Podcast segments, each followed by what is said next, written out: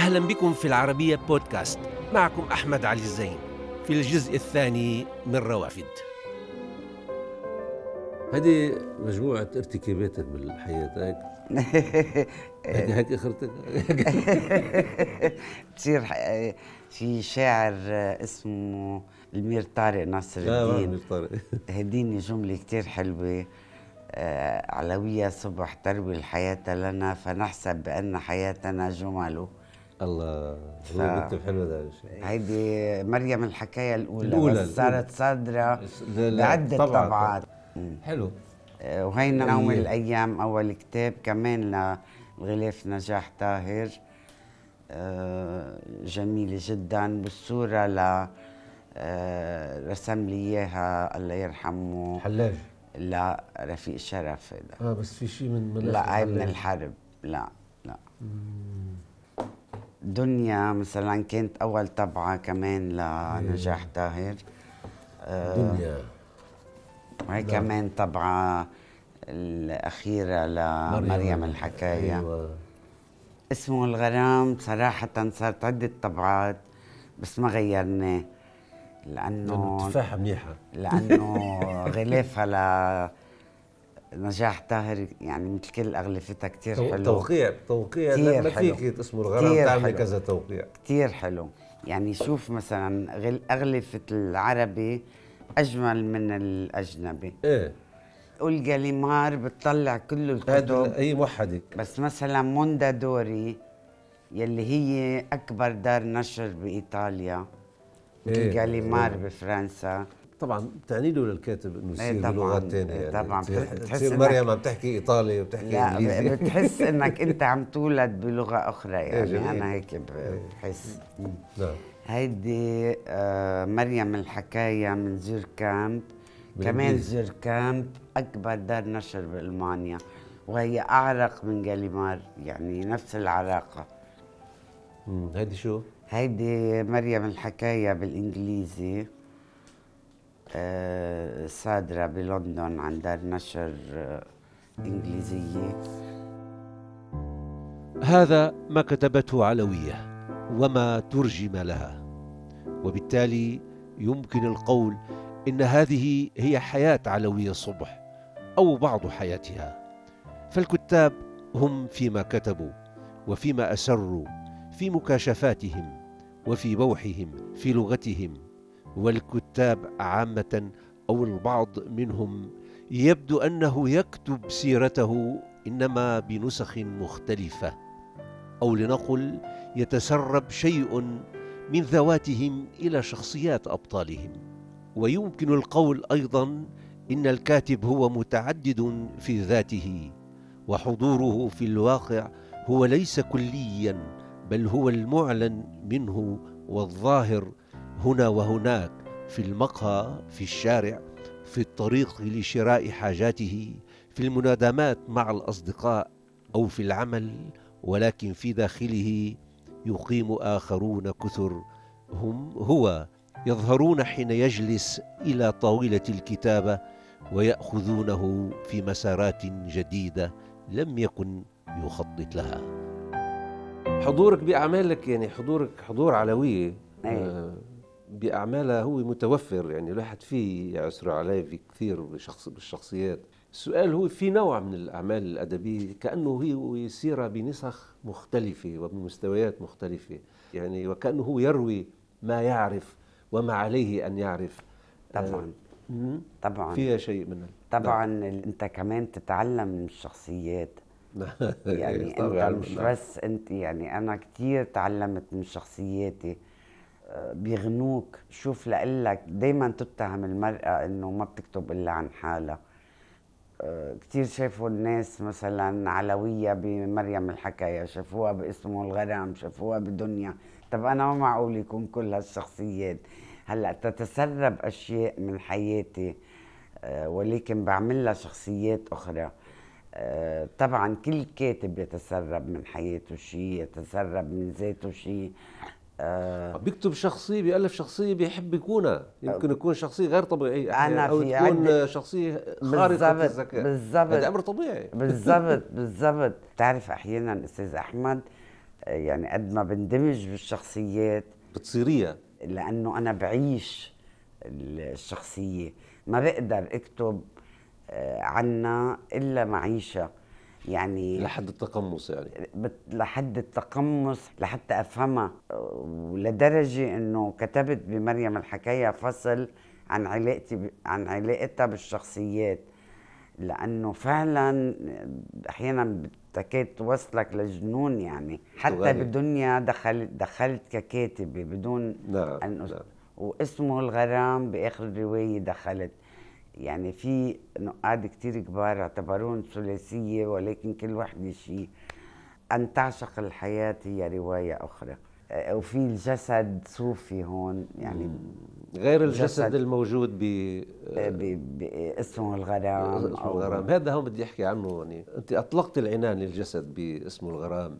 اسمه الغرام هي اذا بدك حكايه حب ما قدرت تنتهي على مر السنين، وحاولت اقول الحب بكل عمر كيف بيكون كيف بيكون وانه هذا هذه المراه آه تعل... هي بالخمسين كانت ايه هذه هذه المرأة آه تحترم جسدها وبتحبه رغم انها بالخمسين، لانه بدي اكسر صورة النمطية انه المرأة ما بتعشق بهالعمر او ما بتحب او بتصير اكسبايرد، ومش مزبوط انه بتكون بلا مشاعر. وبس بنفس الوقت حكيت عن الصداقة، حكيت عن الزمن، حكيت عن الموت، حكيت ما بعد الموت، حكيت عن الألزهايمر بالآخر. حتى هذا الجسد المليء بالحياة المليء بالأمومة، يعني أنا بعتبر من أجمل شيء فيها مثلا إحساسها بالرضاعة يلي ولا مرة أنا ما تزوجت وما رضعت. هذا سؤال، إنه أنت ما ما صرتي أم ولا مرة. إيه كنت حبيبي كثيرا وعاشقة، ولكن ما ما ارتكبتي الأمومة. حتى هذا الجسد اللي مليان بالحياة آه هو يصاب بالألزهايمر بعدين وتختفي، وبتطلع بآخر رواية عيشتها ليك واقف شعر بدني، لأنه حسيت بآخر رواية ما بدي ما بدي موتها. ما هي هي هي عنصر حياة، هي عنصر رغبة، هي عنصر حب، هي عنصر.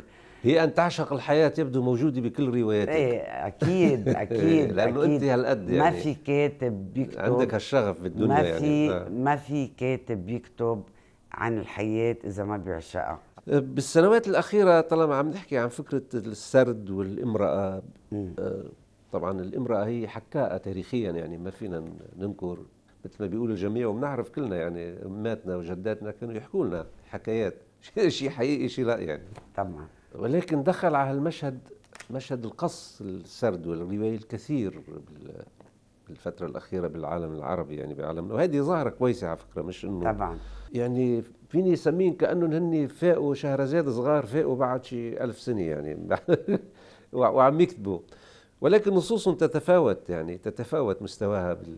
بالنضج. إيه. شو قراءتك لهذه الظاهرة؟ يعني إنه ليش هالدفق الآن من الكاتبات بالعالم العربي من أعمار مختلفة، حتى في منهم كبار وبلشوا يكتبوا يعني. أي صحيح. شوف يعني آه له علاقة بالحريات. طرحت أنت شيء كتير حلو، إنه المرأة حكاية ولكن كانت مكمومة بالأدب. نعم. هذا الفرق، إنه بالحياة حكاية وبالأدب صامتة، وبالأدب كانت مكمومة مكمومة نعم. وكانت ما تنسى أنه المرأة حتى عالمياً دخلت يعني قياساً للرجل هو مؤسس الذاكرة الثقافية والكتابية، يعني هو سبقها بكتير. أنا كان كل هيسة أنه نطق النساء المكمومات، يعني خلي صمتهم يصير جمل، يصير لغة، آه، اني احفر بداخلهم، اني اشوف كيف سجينات ذواتهم. آه، هذا هو هاجس الاساسي، وانا سعيدة انك حكيت فيه، لانه نطقت المرأة ما لم تنطق سابقا. نحن شو كيف شو كنا نعمل النسوان؟ كنا نقلد رجال كيف بيكتبوا وننظر لانفسنا مثل ما الرجال هو بيعلمنا ان ننظر مثل ما هو بيشوفنا. لا مشان هيك حتى باسمه الغرام حبت هي تشوف جسمها بمنزل عند الرجال كيف بيشوفها. صحيح. فبالتالي تفسيري لسؤالك اللي قلته انه آه انه المرأة الان بعد ما تعلمت وبعد ما الى حد وسنوات من الاضطهاد وكذا يعني صار في رغبة انه يقولوا شو عندهم. نعم. ان يحكوا تجربتهم او هن يخبروا.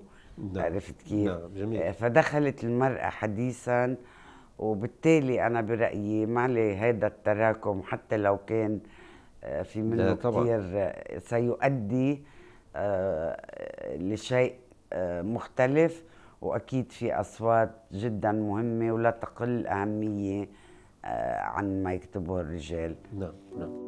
شو اهم جائزه عملت لك فرق بحياتك؟ او هلا جائزه سلطان العويس كثير مهمه لانه يعني كثير امينه بال بالاختيارات بالاختيارات مثلا جائزه أبرد العالمية اللي بيعطيها الاتحاد الأوروبي ل بمعرض لندن للكتب المترجمة مريم الحكاية لما صدرت بالإنجليزي.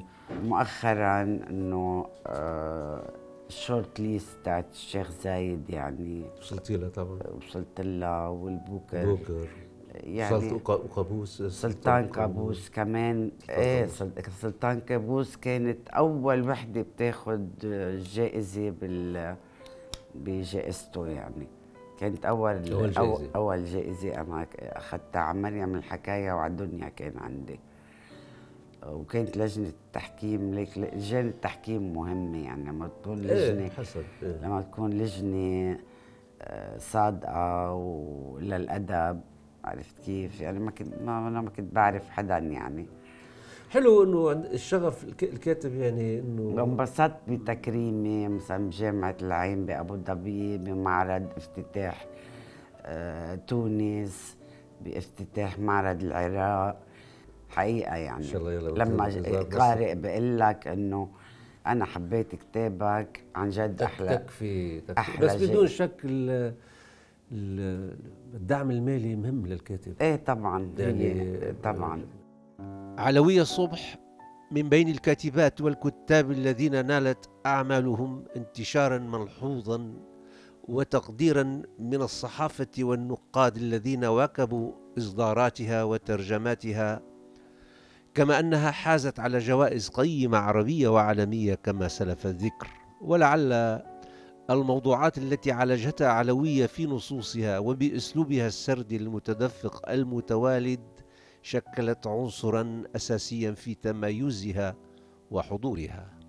وعلوية كما نعلم أو كما قرأنا شغلتها حكايات نساء بلادها، وبالتالي حكاية المرأة في مجتمعها وبيئتها، والتي جعلتها في نصوصها تروي عن أوجاعها ورغباتها وأحلامها.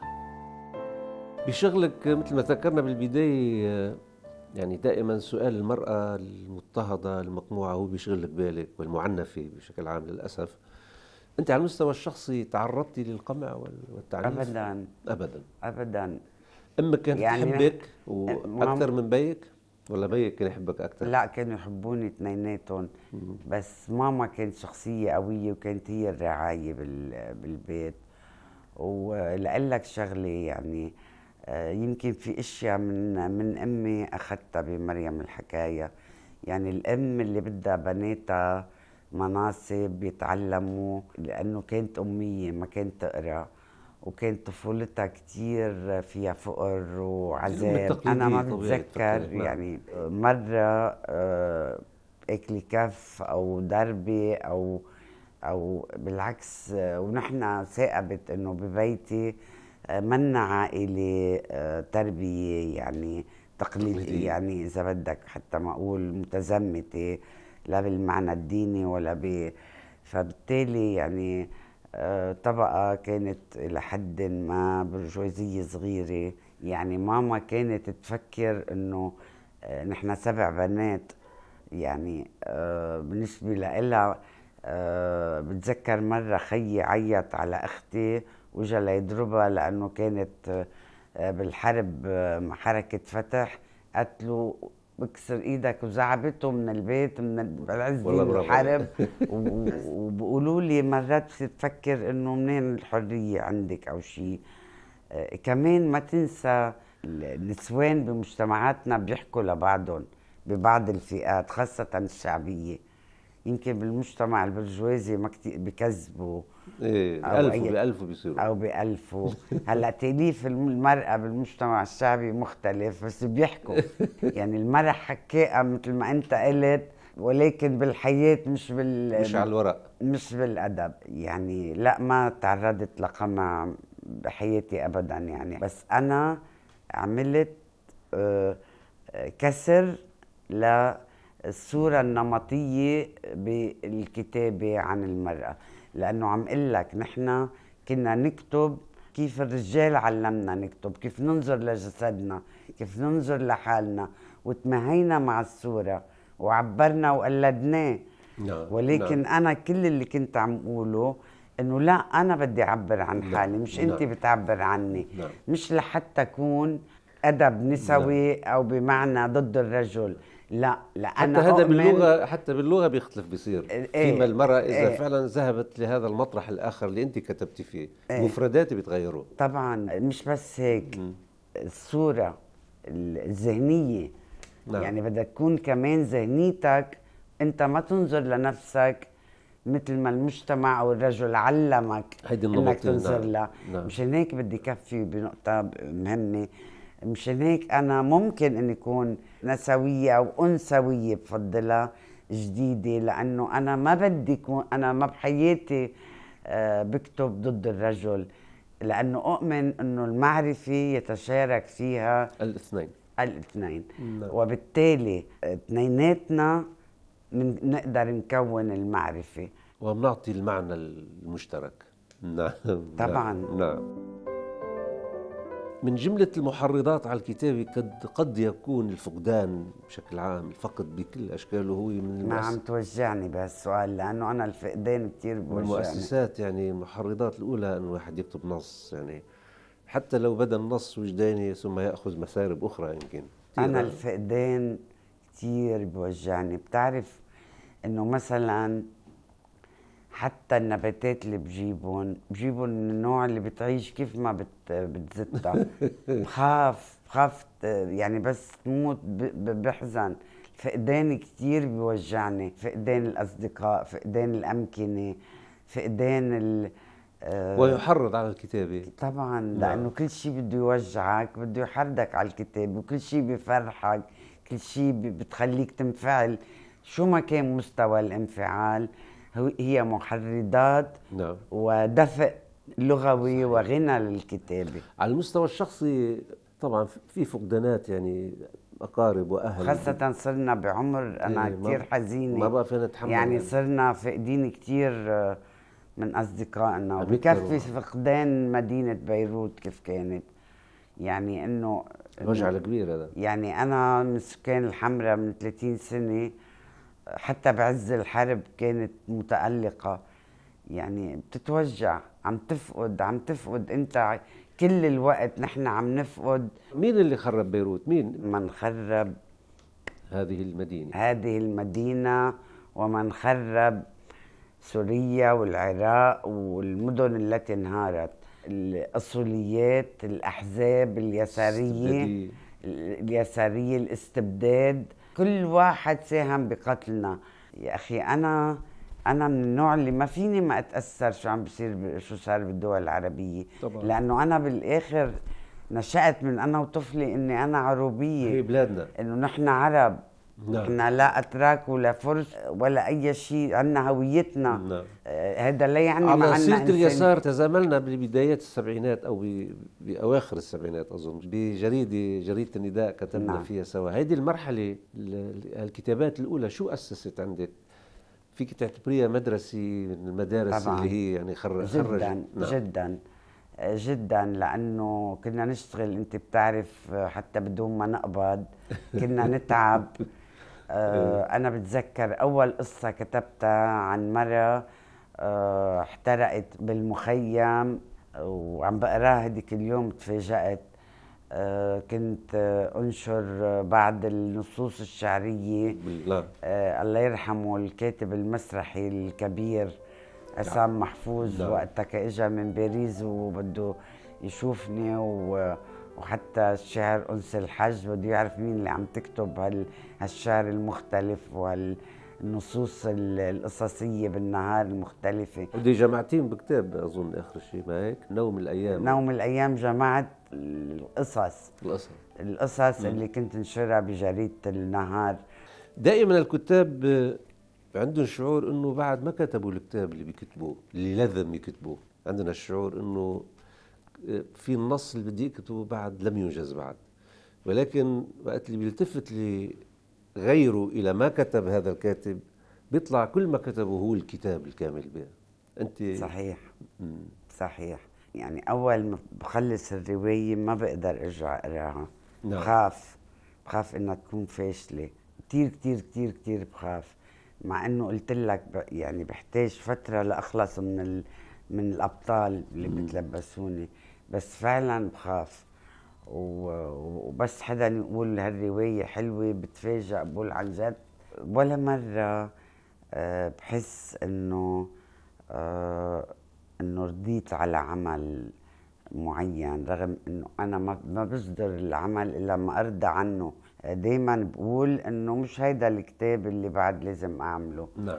آه ودايما بقول انه القارئ معه حق اكتر مني، والقراء لما بينتظروني لانه انا كمان بكون منتظره معهم حالي شو بده يكون العمل التاني. مم. اكيد بتمنى انه بعد اعمل عمل انه ارضى عليه بشكل اني احس انه هيدا لن يكون هناك كتاب اخير، مثل ما دايما ما في حب اخير وما في آه ما في شيء اخير الا الموت. الصداقات بالنسبه لك شو بتشو ايه شو انا كثير اين مطرحها كثير مهمه. بكل روايه في صداقتين عميقتين جدا جدا جدا جدا.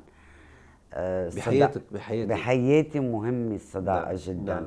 وهديك اليوم كنت عم فكر هيك عن جد وانا وعدي بالقهوه، قلت يا ترى انتبهت انه بكل رواياتي في صداقه حميمه جدا جدا جدا بين البطله وصديقتها. باسمه الغرام بتموت ما بين بعد ما بتموت ما بتضاين. مم. في صداقات دامت عندك لسنين طويله؟ ايه طبعا طبعا. في حدا زعلك منها الاصدقاء؟ ايه ايه اكيد كتار اللي زعلوا. ايه اكيد زعلوا. كل شيء له ثمن. نعم، لكل شيء ثمن، وعلينا تسديد أثمان قائمة طويلة من الأشياء. أن نولد يعني هناك ثمن باهظ، العمر، الزمن، الصداقة، الحب، الفقدان، الحياة، فكيف الأمر إذا اخترنا إدمانها، أن نعشقها فوق الاحتمال. أعزائي، يمكنكم متابعة روافد على مواقع التواصل الاجتماعي تويتر وفيسبوك ويوتيوب، كما يمكنكم الاستماع إلى روافد على العربية بودكاست.